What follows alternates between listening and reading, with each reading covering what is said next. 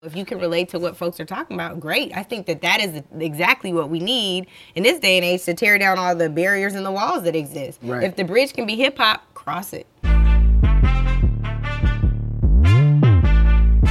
on your Look what we done started. Look at what we done started. This the people party. Ladies and gentlemen, boys and girls, children of all ages, party people. This is Talib Kweli. This is the People's Party. We have Jasmin Leigh in the house. She gonna hold me down. We have a lot of beautiful, wonderful, inspirational things to talk about, and we're gonna talk about them tonight with one of my favorite people on the planet, award-winning commentator, activist, journalist, lawyer. I mean, this woman does it all. She is the voice for the community. We love her around here. Give it up for Miss Angela Rye. Angela. How are you? Good to see you. Hi, Jasmine. Hi, Angela. Thank you for coming, Angela. Thank you for having me. Um, we are honored by your presence. Thank you. That was so nice. I'm happy to be here. I'm happy that you're here too. Thank you for joining us on the People's Party. The People's Party. That's a thing. That should be like a real thing. It Hope should. There's like merch and a movement that's starting. We're gonna. You're a part of the beginning of it. Hey. You know, we want to be sophisticated. Yes. Yes. That is the thing too. Yes. That is the thing too. Yes, I, I, I read that about you. I read that you were sophisticated. Yes, I should have trademarked that. That is the thing. Um, so you and me, and you can correct me if I'm wrong, but our relationship developed on Twitter first. I think that sounds right. Yeah. That's Yeah. probably right. I was once suspended on Twitter. Yes, I remember this. Yeah, I've been locked on Twitter and I've been suspended on Twitter, and people don't really understand the difference a lot of times. You know they don't know sometimes if you the troll or the trolley. That's right, That's what that's right. happens. But I- I was- the hell out of these people. you know, I troll the trolls sometimes. Yes. And um, I was a, a, a white supremacist troll that actually post, posted my mom's address. Mm. And um, yeah. exactly right. Crazy. But yeah, a white supremacist troll trolled me and uh, posted my mother's address. Mm-hmm. And I wrote something like, you can be found. Yeah. And I was suspended. can. Yeah, you can. And I was looking if you for post him. my mama's address. Yeah, I was looking for him. like, I might be finding you right now. Yeah, like I don't want to go too deep into it, but he could have been found. You know what I'm Yeah. saying? And um, and I got suspended for that. Yeah. And the first person I called was Angela Rye. I remember. Yeah. I remember. Right. So my uncle, um, Steve Looney, had just passed away, Mm-hmm. and we were at his memorial service, like on the way there. And I was talking to my mom. I was like, "Mom, they sus- suspended Talib's account." She was like, "Who?" I was like, "Never mind." so I'm like on the way to the memorial service, Uh-huh. like I got to get his account reinstated. So I had just done an event with Twitter, and they were fantastic, and Mm-hmm. I think it changed quickly, right? Yeah, I was suspended for about an hour. Hmm, look at God. Yeah. All right. Yeah, an hour later I had my account. I had an apology. Yeah. And um, it took them about three days to give me all my followers back. I think I had about 800,000 Forgot followers. about that part too. Yeah. Yeah. But it was interesting. Um, you know, a couple years later, I was locked because I had a, a white supremacist lawyer, Jason Van Dyke, who was threatening me and my fans with, I'm gonna shoot you and I'm gonna hang you and all types of things. And I posted his business address Yeah. and they locked my account. But I remain on Twitter because, you know, I enjoy it. Yeah. I do. I, really enjoy it. I do. I enjoy it a lot. Yes, we know. we know. Sometimes I'm like, I feel like I should tell him to take a spa day. like, we need a spa day. We need to like do some breathing exercises. And, You know, it's crazy. I'm privileged, very privileged in my Yeah. life. I take a lot of spa days. I know, but I'm saying right when I'm watching you tweet, I'm like, right now. I'm probably at the spa when I'm tweeting. Oh, you know I'm saying? Like, on that note, we are definitely taking your phone because you are missing out on some things. oh, I, man. I've taken. Um, I will be honest with you. Since the 2016 election, um, which was traumatizing to me, and in a lot of ways was a game changer. Some good, some bad. Um, I really have not been on Twitter as much. I noticed. Um, it has taken me a moment to just really get in alignment with myself, figure out how I want to present to the world and what I feel is like the healthiest way for me to engage. And I don't think Twitter is it. There's some things um, I think from folks in our own community that I've seen that have been harmful to people I care about and to me directly. I agree. Um, there are things where, like, I remember being on air saying that, like, the Make America Great Again hat is triggering for many of us. And the response to that from the other side was not to figure out why. Like, well, what's going on? Why? Right, we, we don't want right, anything right. we're championing to be triggering to folks. Their response was to send me "Make America Great Again" hats Mm. over and over and over again. Um, that's not a death threat, although I have had some of those too. Um, but I just feel like for what? Like this is not real life. You know what I mean? And if this isn't constructive discourse, this isn't the type of conversation I want to have. No, yeah, I understand. I tell people about my Twitter feed. It's like I really enjoy it. I feel empowered by it, but I understand that that's a unique thing for me. Yeah. I understand my life experience has led me in a unique place to have a unique platform with uh, a unique uh, plethora of information Yeah. that allows me to push back in ways that others can't. Yeah. That might be triggering for other other folks. It might be stressful. Yeah. It's like for me, it's not. Wait, I have to tell you one more thing. Mm-hmm. So you were talking about where we first like met or at least had a conversation. I want to say this, um, and I'm not going to speak on behalf of the culture, but I know that there are tons of people who are of the culture who Mm-hmm. feel this way. Like your music has been game changing and healing and transformative to so many of us.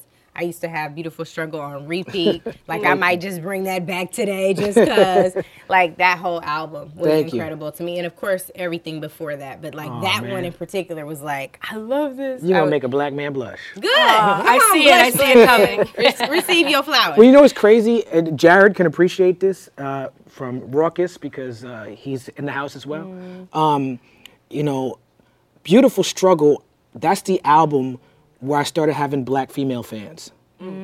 Like before then, it was mostly male. Yeah. A lot of white fans um, because it was very much, you know, sold and marketed and presented uh, based on who I was as underground. Yeah, yeah, yeah. And in that culture was very testosterone driven. Mm-hmm. And um, Beautiful Struggle, I had achieved a little bit of su- uh, success, Yeah. and now I could afford Mary J. Blige and, Yeah. Mm-hmm. and Faith Evans, and it had Neptunes beats on there. And it's like there's there was things I did as a black person that I think went against sort of what the hip hop culture I was a part of at the time was. Mm-hmm. It was like people were like, "Why is there all this singing on the? Mm-hmm. Why is it all this?" And I'm like, "Well, I come. This is where I come from. like, I might exist and do this underground hip hop." Backpack nod your head real well but i come from lush sounds and r&b and, Yeah. and vocalists. And i was i was the first artist to have mary and faith on the, on an album together since biggie. That was like important to me. Yeah. you know what i'm saying? But you you are very much uh, involved in hip hop culture, and you just telling me that story lets me know. Like when I read things from you, um, I read this thing that you did uh, for CNN where you made your point very well, but you quoted J. J. Cole lyrics Yeah. while you were making your point. Um, you're associated with hip hop so much. You're associated with Common. You're associated with the Breakfast Club. Um, why are you so associated with hip hop? Um, I think that um, there are uh, things about like the way that I think about my house. So Mm-hmm. my parents had black art on the walls and black books on the shelves, Right. and made sure that I had black dolls. But I have a brother who's 14 years older than me, Brian, who I call Bubba.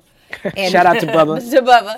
And Brian um, was always listening to hip hop. And so I Mm-hmm. think that was my entree into hip hop. But to me, I can tie every song um, growing up that influenced me in any way to an experience. Mm-hmm. Um, and that's not unique to hip hop. That's R and B too. That's um, listening to Motown cassette tapes on road trips with my Mm-hmm. parents. Like, but of course, uh, many of those beats sampled by hip hop artists. So there are just experiences that I have that are tied directly to music. Music Right. is so so important to me. Not just because I can quote a lyric on CNN, but because when I heard that lyric, it spoke to my soul.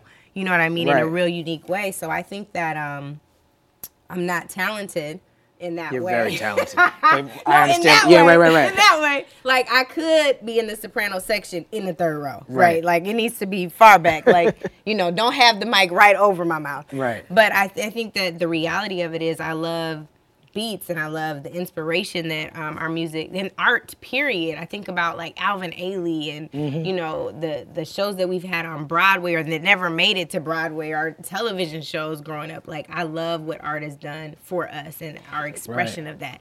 And it's so dope that folks try to culturally appropriate it, but you just can't do us better than us. That's right.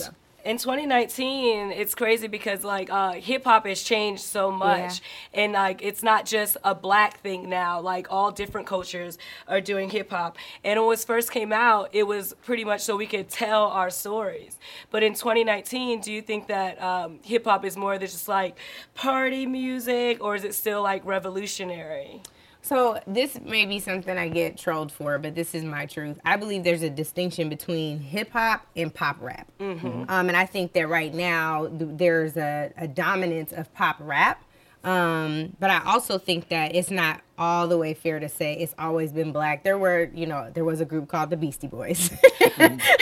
I'm just saying. I'm yeah, just saying. But and but it's overwhelmingly black yeah. then, and it's still overwhelmingly black now. And I think the reality of it is, is um, it allows people to express however they see fit. And it's always had a multicultural mm-hmm. audience and supporters and fans, and like more power to the people. If you can relate to what folks are talking about, great. I think that that is exactly what we need in this day and age to tear down all the barriers and the walls that exist. Right. If the bridge can be hip hop, cross it.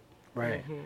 Um, Chuck D once famously called hip hop CNN for the black community. Love it. Um, you know, now we have a lot more channels. Mm-hmm. that was back when mm-hmm. CNN was like really like the the news, the news channel, right? Now we have a lot more. Um, but I think the, to Chuck D's point, hip hop was feeding the community mm-hmm. with information, with inspiration, feeding mar- marginalized communities with all that. Um, no, does hip hop still do that? I think it does. Mm-hmm. Um, you talked about J. Cole a moment ago. Like I know so many folks who learn about uh, who learned about tax policy on the mm-hmm. last J. Cole album. Mm-hmm. Um, even the stuff that Cardi does, who I think has crossed over between hip hop and pop. Pop, right? She's still like she's speaking to people. Um, using her personal experiences to educate folks. Right. Um, and even uplift. if mm-hmm, and uplift. And I think the other thing that um, hip hop is doing a little better now, like even if you look at the 444 album, mm-hmm. getting people to talk about their experiences. Mm-hmm. And um, it's crazy because we started talking about 2016 and how that was transformative to me. I can't believe how impacted I personally have been from Nipsey's death mm. and the community. Right. And one of the things going back to like what we learned from hip hop, all the stuff that he was talking about us doing, the ways mm-hmm. in which he was pouring back into the community that raised him, like we have so much to learn and if we are responsive to and heed the lessons that are in hip hop, we would be doing so much better. Starting with Chuck D, like you mm-hmm. like man, I mean if we would really listen and not just be like, "Ooh, that's deep," and then move on, mm-hmm. but "Ooh, that's deep, how am I going to apply?" we'll be so much better off. Yeah, man. I agree. Chuck D's name comes up so often man. in these conversations. Incredible. Um, it's interesting. Chuck D went to graduated from Adelphi University um, years later mm-hmm. in his mm-hmm. career, mm-hmm. uh, while my father was teaching there. Oh man. Uh, a little a little while ago, about a couple months ago, my father and Chuck D did a conference together which was interesting for me to watch because it's like my hip hop father mm-hmm. and my actual father mm-hmm. sitting down and having a conversation. That's dope. Um, my parents made sure that I had, you were talking about black books. Mm-hmm. I didn't have black dolls, but I had all types of black things. And, and, and I've seen you do interviews talking about this Anheuser-Busch Yes. Kings and Queens yes. poster, which I also have. I was gonna ask you, you had house. it. Like yeah. every, like all of we're old enough. It's the older ones. Yeah, you know, you have that. You got the footprints in the sand, the Jesus with the footprints, Man. and you got the the Anheuser Busch. I didn't have the Jesus. With the foot. I definitely had. My grand. Did you guys have the statues with all the naked uh, African women? I my did. mom had those yeah, we all had, over yeah, for sure. Statues with the with the spear. Mm-hmm. Um, there's on, on, the on the there's a picture I should post it soon, but there's a picture of me and my brother. He was going to his prom, and I'm looking up at him with the baddest leg warmers that ever existed. I used to try to wear the things every day. But there's a picture of Jesse Jackson hanging on the mantle. Uh-huh. Next to that is this picture uh, with Malcolm X and Muhammad mm-hmm. Ali. Mm-hmm. And then um, what else? What else is over there? There's like essence in the basket. Anyway, it is a very it was a very black household. So your father was an activist in Seattle. He still is. Still is. Eddie Rye. Eddie Rye with a bullhorn. Shout out to Eddie Rye. um, how and he named you after Angela Davis. Yes. I'm named Talib Kweli. Yeah. How important is it for to have that representation in your name in your household, that black representation growing up? Um, well, it's major. And the more I learned about um, Angela Davis, I was floored and humbled. And I'm like, how am I ever going to live up to that? Mm-hmm. So some of it, too, is like pressure. Um, but a full circle moment for me was just this past January meeting her for the first time, Wow. being like, and then Wow. for her to know who I was, I was Wow. ready to die right there. I was like, this is so dope. So You feel like you're in the right place, right? I just felt like whole. You know what I mean? It was in that moment where it was like just complete. Like, wow, this is somebody who not only knows who I am, but who says she's proud of what I'm doing. Like, it meant the world to me. And especially, like, she's brilliant. Um, Ain't she though? Oh my God, like brilliant. The stuff she's doing, um, mass incarceration, the way in which she's advocating for our brothers and sisters in Palestine, like all the stuff she's done. Um, I heard a conversation with her, and she mentioned that um, somebody asked her, "Do you feel spread too thin, like having to mobilize and work on behalf of people all over the world?" And she was like, "No. If there are people struggling somewhere, like it's our obligation to kind of help them get Right, ahead." And right. I'm like, "Man, that is so real." But she's incredible. Yeah, I think your representation of well, how you grow up like really uh, molds your mind because as you keep talking about black dolls, we weren't allowed to have anything besides black dolls. So when we were growing up, we knew black was beautiful. Um, we I went to all black school. We were taught lift every voice and sing. Like we had tho- those things to look up to. Yeah, no, it's it makes a huge difference, and I think that um, what I've noticed now, what I, what what I've come into realizing is that that is still a form of privilege. So I like to acknowledge that too. Like one, thank you Mm-hmm. To my parents. Educational much. privilege. Man, Yeah. like the, the education piece, the fact that my mom knew that, like, as soon as I left the house every day, that my blackness would be tried and tested, that I might be invisible in textbooks. So they were like, well, we're going to show you some other books. Mm-hmm. Right. Mm-hmm. Like, that was, it was just a major, major, major thing. And I'm so grateful for them. Well, I think the reason why Angela Davis could come up to you and know who you are and be proud of you is because you really have, on many levels, become our voice. Mm-hmm. When we see you on TV, like you say things with your face, with your eyes, and with your words that when I'm watching, it's very rare that I watch a talking head mm-hmm. on a comment commentating on politics that I'm like, that's exactly how I feel. Mm-hmm. That's exactly what I would have said. You spoke when we first started talking about how emotional the 2016 election made you feel. And um, we all saw that. Yeah. We all saw you on TV going through that. Um, do you still feel that same rawness or is it more numb now? Um, I think that I vacillate between frustration and anger and disbelief. Like, and then I'm, you know, then you you kind of like, well, I'll say for me, I judge myself like, why aren't you over this yet? You know what I mean? Like, so I'm not being very kind to my wounded inner child in that those moments. But I'm just like, I want to get over it, but I can't because every single day there's something else more treacherous happening. Um, and on the thing about the voice that I think is important, one, thank you. That means a lot coming from you. It also feels like a lot of pressure. And sometimes I don't want to bear that pressure. Like, I just want to speak my truth without having the responsibility of the community. And I think, especially now, because there are things that I say that the community doesn't love. I am another point of privilege is whether it's in every relationship I've been in, every you know boyfriends, family members have all loved me. The com- I'm used to the community being like, "That's our girl, that's our girl," and like within the last seven or eight months, mm. it's been like division even coming from the community, and that shit mm-hmm. hurts. Sorry, am I not supposed to? Nah, curse? you can curse Well, I as much as you fucking want. I'm sorry. Okay, that's my Let truth. it out. That's an important point that you're it making. Hurts. Yeah. It really, it's really sad because it's like, yo, number one, black folks aren't monolithic. We're That's not gonna absolutely right. agree on every everything. single thing all the time. and that's where our discourse is at right Right, now. it Where if you don't agree with every single thing I agree with, like every single thing, and it's like, yo, I, I don't. Number one, I, I'm not ever gonna be the type of voice for you where I'm gonna speak your truth and Mm-hmm. shame mine or hide mine. I can't do that. You know, you know what I think that comes from? Coming from academics and Yeah. speaking to that academic privilege, Yeah. I was taught, uh, drilled in me, uh, that you have to research. Yeah. coming from you know the five percent God body community in Brooklyn when I was running the streets, I was taught show and prove, Yeah. show and prove. If you don't show and prove, then you know your word is not bond. Your word has to be bond. And so now we have a generation, I think, of people who you have experience as a lawyer. You had to go to school for this. You have experience in the community. Uh, people talk about on code, but don't really understand what that means. People are getting their information, in my opinion, from YouTube exclusively.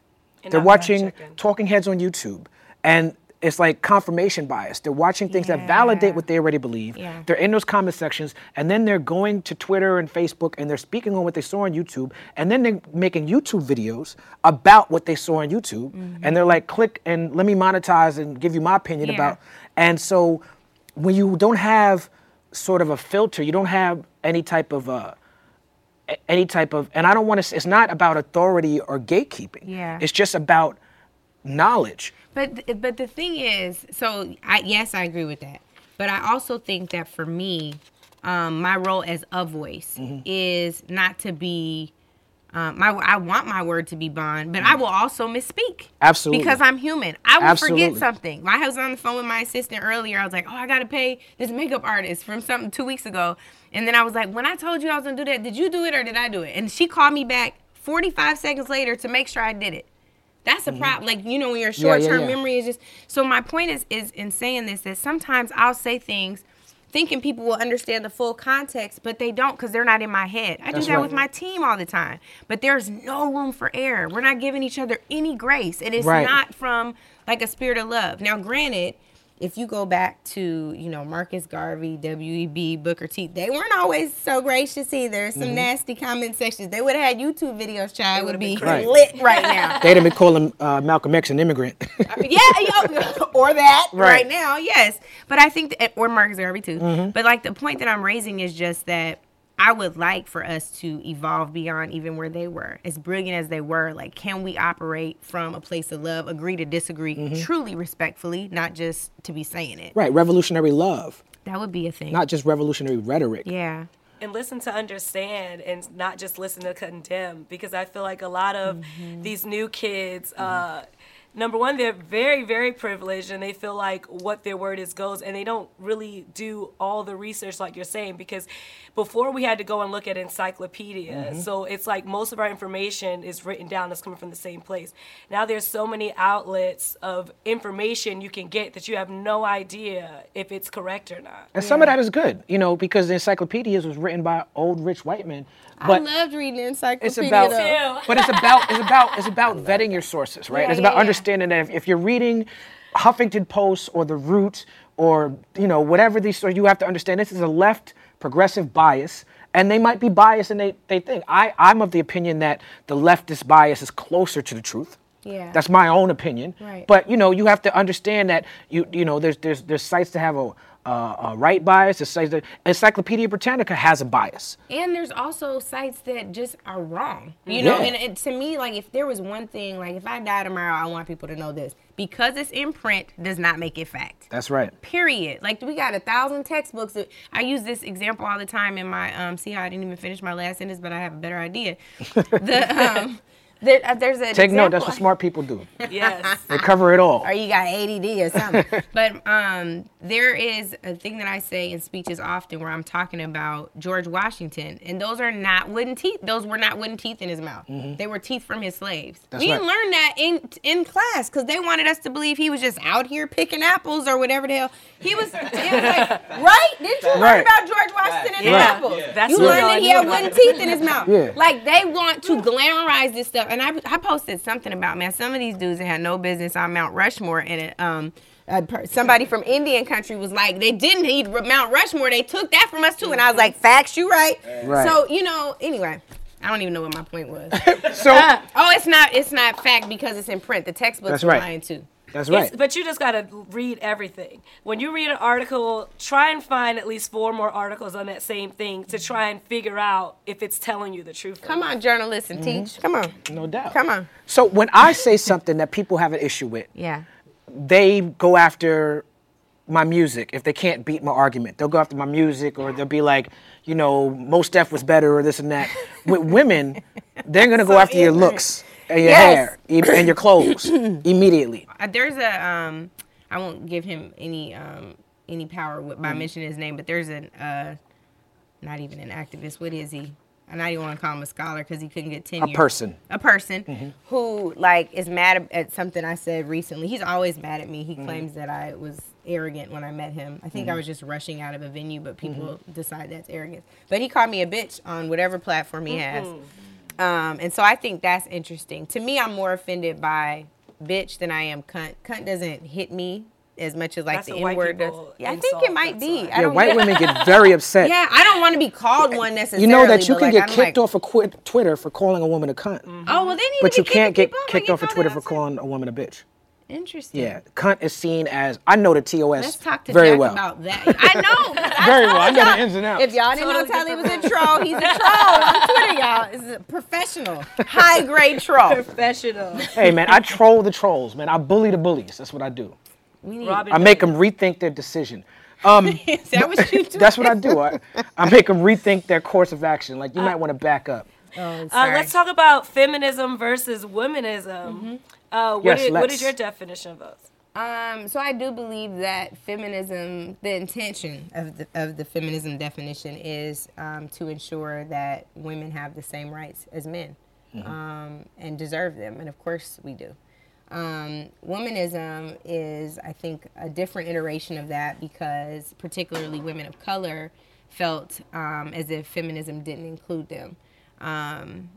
Particularly when the movements kind of started. I think it's interesting as we're creeping upon women's suffrage, the, the centennial anniversary for women's suffrage, which will be 2020, um, that this is still a discussion point. Um, but I think it needs to be one. 53% of white women voted for Donald Trump.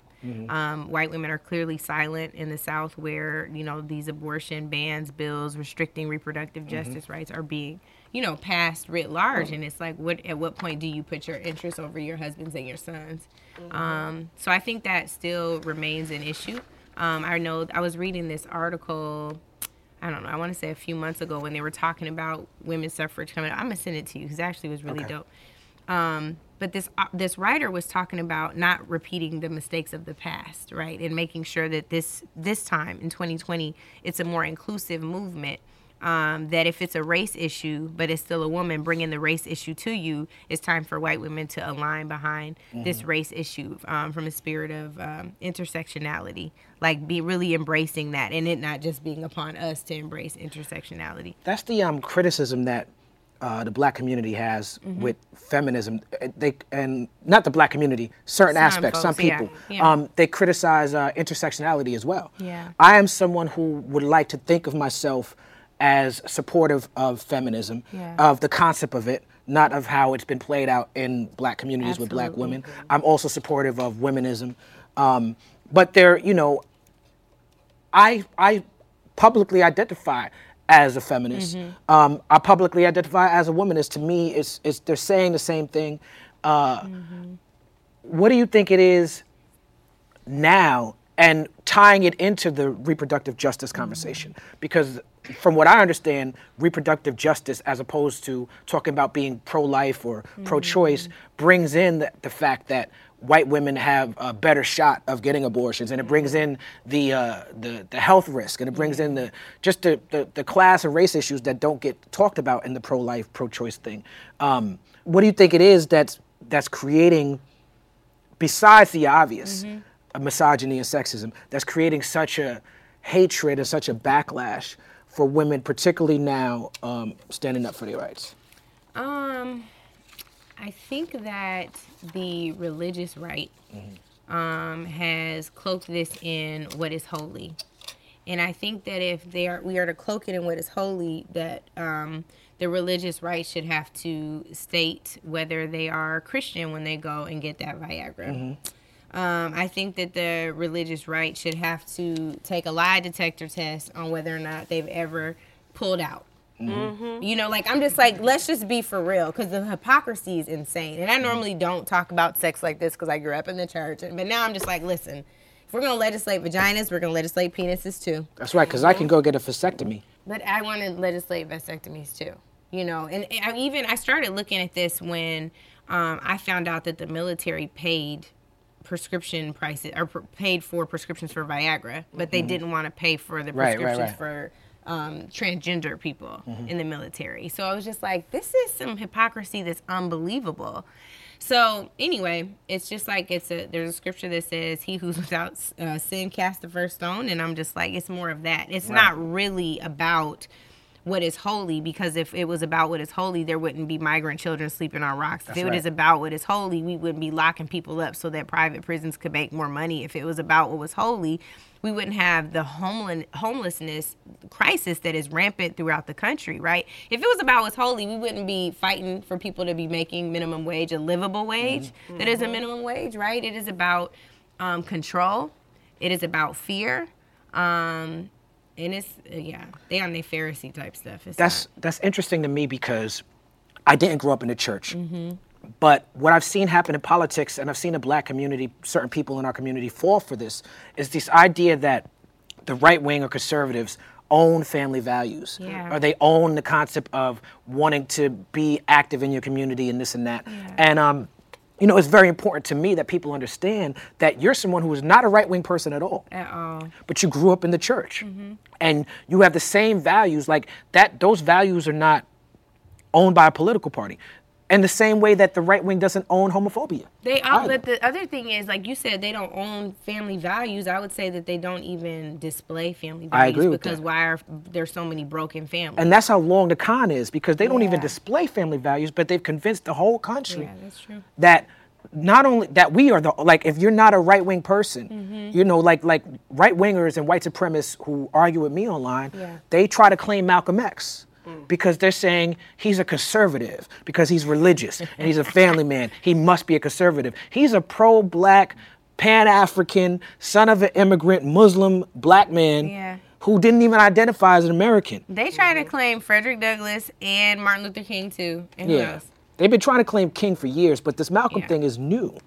You know, Yeah, they, they're, that's you know, fair. I hear you. They probably are pulling old clips. I think the worst thing that happens now, speaking of what happens online, people take like small sound bites. Mm-hmm. Yeah, that Ballot or the Bullet. context. They took the Ballot or the Bullet speech and they, they make these Mm. gifs and these these memes where they take where Malcolm says he's not a Democrat. Yeah. But he also said, I'm not a Republican. I'm That's not an. American. That's right. They just take the I'm not a Democrat. He was very critical of Democrats and liberals. Yeah. But he would also criticize the, the, the Republicans in the same sense. Yeah. They would just leave that out. It's not just the labels, though. It really is um, democracy. There's no such thing as a democracy with a two-party system. And the third, the third lane, or you know, it's it's not existent. The independent streak is the Green Party ain't a thing. Bernie is you know independent until he needs a Democratic base for votes. Like it's not a real thing. And so um, I always think about speaking of posters on the wall. My dad brought back home um, uh, right after Nelson Mandela's election, like this thing about South Africans' uh, democratic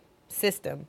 And there were all these parties, like they had parties based on sports, and like there were a gazillion parties on this poster. And I'm in my mind, in high school, in um, middle school, I was like, "That's what democracy is supposed to look like." And I've Right. never shed that thought.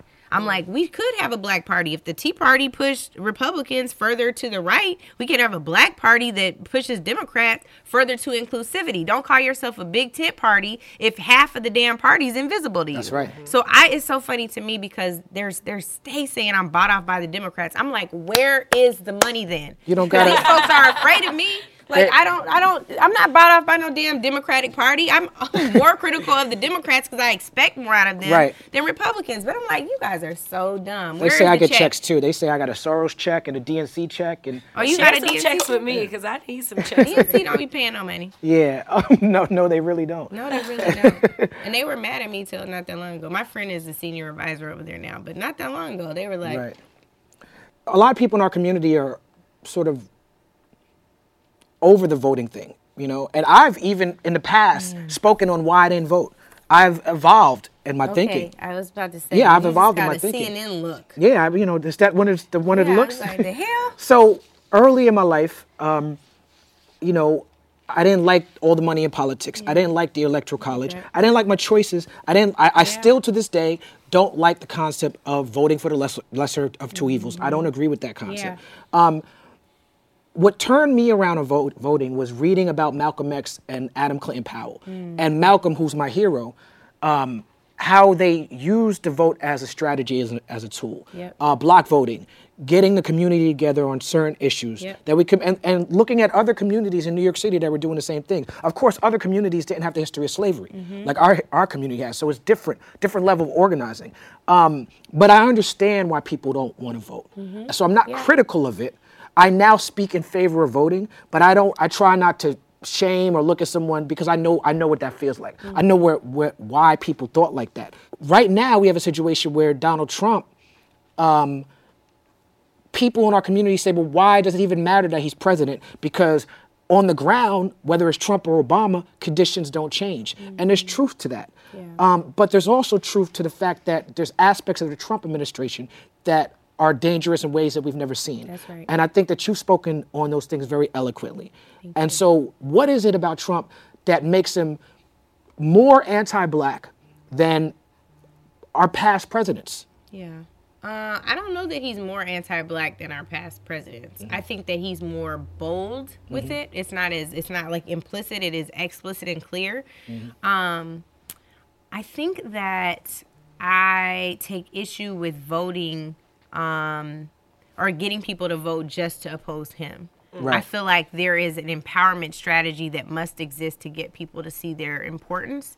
I really believe um, our failure to mobilize around um, not just voting either, because I think that's part of the problem, but around um, our representation holistically in politics is um, where we're still kind of carrying slave mentality. And what I mean by that is if you're not economically empowered because you don't have the resources, if your community is suffering because it doesn't have the resources, and the one thing you can do is engage in a political process to get those resources to the community and to businesses to change lives, is engaging in the political process. Like that is the one place where we can change things. And for whatever reason, that does not click for us. Right. Um, one of the things I think that was the most humbling for me, where I related more to this idea of not voting or why even do this if it's not going to change, mm-hmm. is in the 2018 election, watching with ha- what happened with Stacey Abrams and Andrew mm. Gillum. Mm-hmm. I promise you, Andrew won. I agree. I cannot wait until it's uncovered. I don't know how it's going to be uncovered, but I promise you, he won. And my There was such a groundswell as well. man, and my visceral reaction was like, "Why do I even do this? Right. Like, why do I even do A this?" A lot of people s- get stuck there. and and it's and that's what happened. So I was like, "Let me sit with this, so I can understand it, so I'm more empathetic going forward." Mm-hmm. But like, how do we change it? Because we can't stay here. They are going to kill us, and I'm not Mm-hmm. talking about taking lives and it being another civil war, although it could be that way. Mm-hmm. But like they're going to starve us to death of all the resources. It is a slow death. There, there's an analogy that folks use all the time talking about if you put a frog in boiling hot water, it's gonna pop right out. But if you put the frog in the pot of water and slowly increase the temperature, it'll be boiled to death.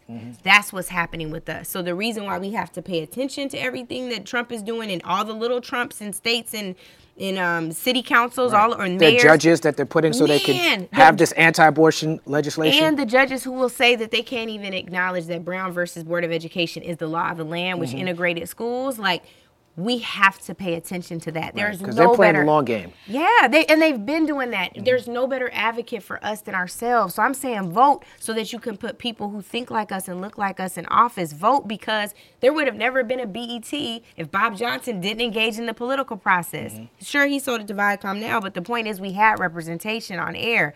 All of that stuff happens through the policymaking process. and that's been sort of your whole mission if if Yeah. from my perspective um, impact Yeah. um, which from what i could tell took off very quickly and has been su- uh, super successful uh, legislative advocacy um, is a term that i had never heard of until i looked up what i wanted to ask you about Yeah. um, and I, that sounds like what you're talking about here part of it is is legislative, but I'm really talking about political advocacy Mm-hmm. overall.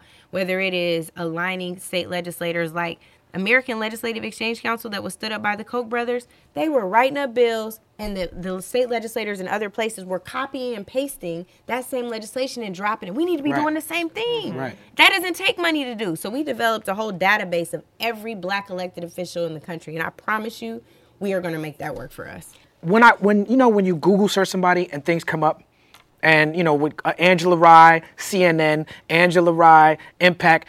What does Angela Rye do? Comes Uh, up, and and it's because I Tommy, thought you were asking she me no, no, no. What, what, who is know, this fool, bec- actually? you know, especially around like the CBC, the hmm. Congressional Black Caucus, yeah. people are super ignorant about what it is that the Congressional Black Caucus does. Hmm. So I would like you to enlighten us. Yes, absolutely. So I worked for the Congressional Black Caucus during the 112th Congress. I was the executive director and general counsel. Mm-hmm. The Congressional Black Caucus now, because people turned out in the 2018 election, is the largest it's ever been. There are 55 um, members of Congress, black members of Congress who are members. There are two two black members who aren't joined, so 57 members total. They're Republicans. Um, but what they do, they're called the conscience of the Congress. And over time, the CBC has done everything from introducing a budget every year that they thought, um, how, you know, basically how different departments should be funded. They have um, introduced a bill on reparations. Every single Congress, Mr. Conyers started that, and Sheila Jackson Lee, Congresswoman Sheila Jackson Lee from Houston, just took that bill over um, whether it's in the amendment process, making sure that we're represented, that communities of color are considered, um, that they're advocated for. Those are our voices, um, and I see them as mothers and fathers. Some of them big brothers and big sisters. Now we don't always all agree. They don't always all agree with each other. Right. But they are some of the best fighters we have um, in Congress, and I'm just grateful to see how they continue to evolve. What do you have to say to people who are within our community Yeah. who are critical of them? Uh, in the same way that they're critical of people like Barack Obama, Yeah. uh, critical of them for working with uh, big banks or uh, certain or working with certain lobbyists. What what do you have to say to those critics? So the first thing I would say is I was the CBC ED during President Obama's tenure, and some of the toughest um, moments I've had was when the CBC um, couldn't get support from the Obama administration on things like we were doing a jobs tour, and it was devastating to me that we couldn't get support and alignment with them. Um, they decided to do a jobs tour in rural America when we were going to the heart of the community. That's when um, black unemployment was double, like uh, it's always double the national average, but it was like 16%. It was super high. Um, so that was really crushing, but there were also some moments where we really did align and could work together. I think that again, um, the way that you make policy is not monolithic, and they have to take into consideration what's in the best interest of their constituents Right. and their districts. And sometimes those things are not in alignment. Right. Right now, this is the first time where I think most of the CBC members do not represent majority minority districts, meaning they have more white constituents than they have black. Wow. They will still be the voices of Black America because we don't have anybody else. Right, right. Um, also, you talked about big banks. Congresswoman Maxine Waters is the chair, the first woman, the first black person ever to chair financial services. Child, she is taking these big banks to task. Like Yeah. it is not happening. Yeah, we love She's Maxine like, maybe Waters we should break here." y'all up. Yeah. Auntie You know, Maxine. maybe y'all should go to jail. You know, Yeah, yeah, yeah. that way. You know, like she's just not, she Yeah. not here. Um, and she's like the dopest, fiercest advocate ever. That was my first political internship. Shout out to Maxine Yes, Waters. the Um, queen. Do you have a top five favorite MCs? So I'm gonna say Black Thought. Black Thought. Um, exactly. I'm gonna say. I'm gonna trying to say, tell 'em. I'm gonna say J Cole. I'm gonna do some newer ones because I feel like the newer ones don't Okay, get- J. Cole. Yeah. Um, I'm gonna say Kendrick. Mm-hmm. Um, I'm going to say I need a woman. I put Lauryn in there. Yeah, Lauryn's got to Lauryn make top I, five. I had to put Lauryn in there. Miss Um, Hill. how many do I have? You're four. Damn. See what happens? you every got one more. time. A lot of competition for that last spot. I spot. know. I'm like, okay. Choose wisely. I'm like, um, hmm. I'm gonna say Tupac. Tupac Shakur. I'm gonna say Tupac. I have like five more, but In the spirit of revolutionary love man. for Tupac Shakur. I love Tupac. Ladies and gentlemen, Angela Rye. Thank you. Thank you. That In was and out. fun.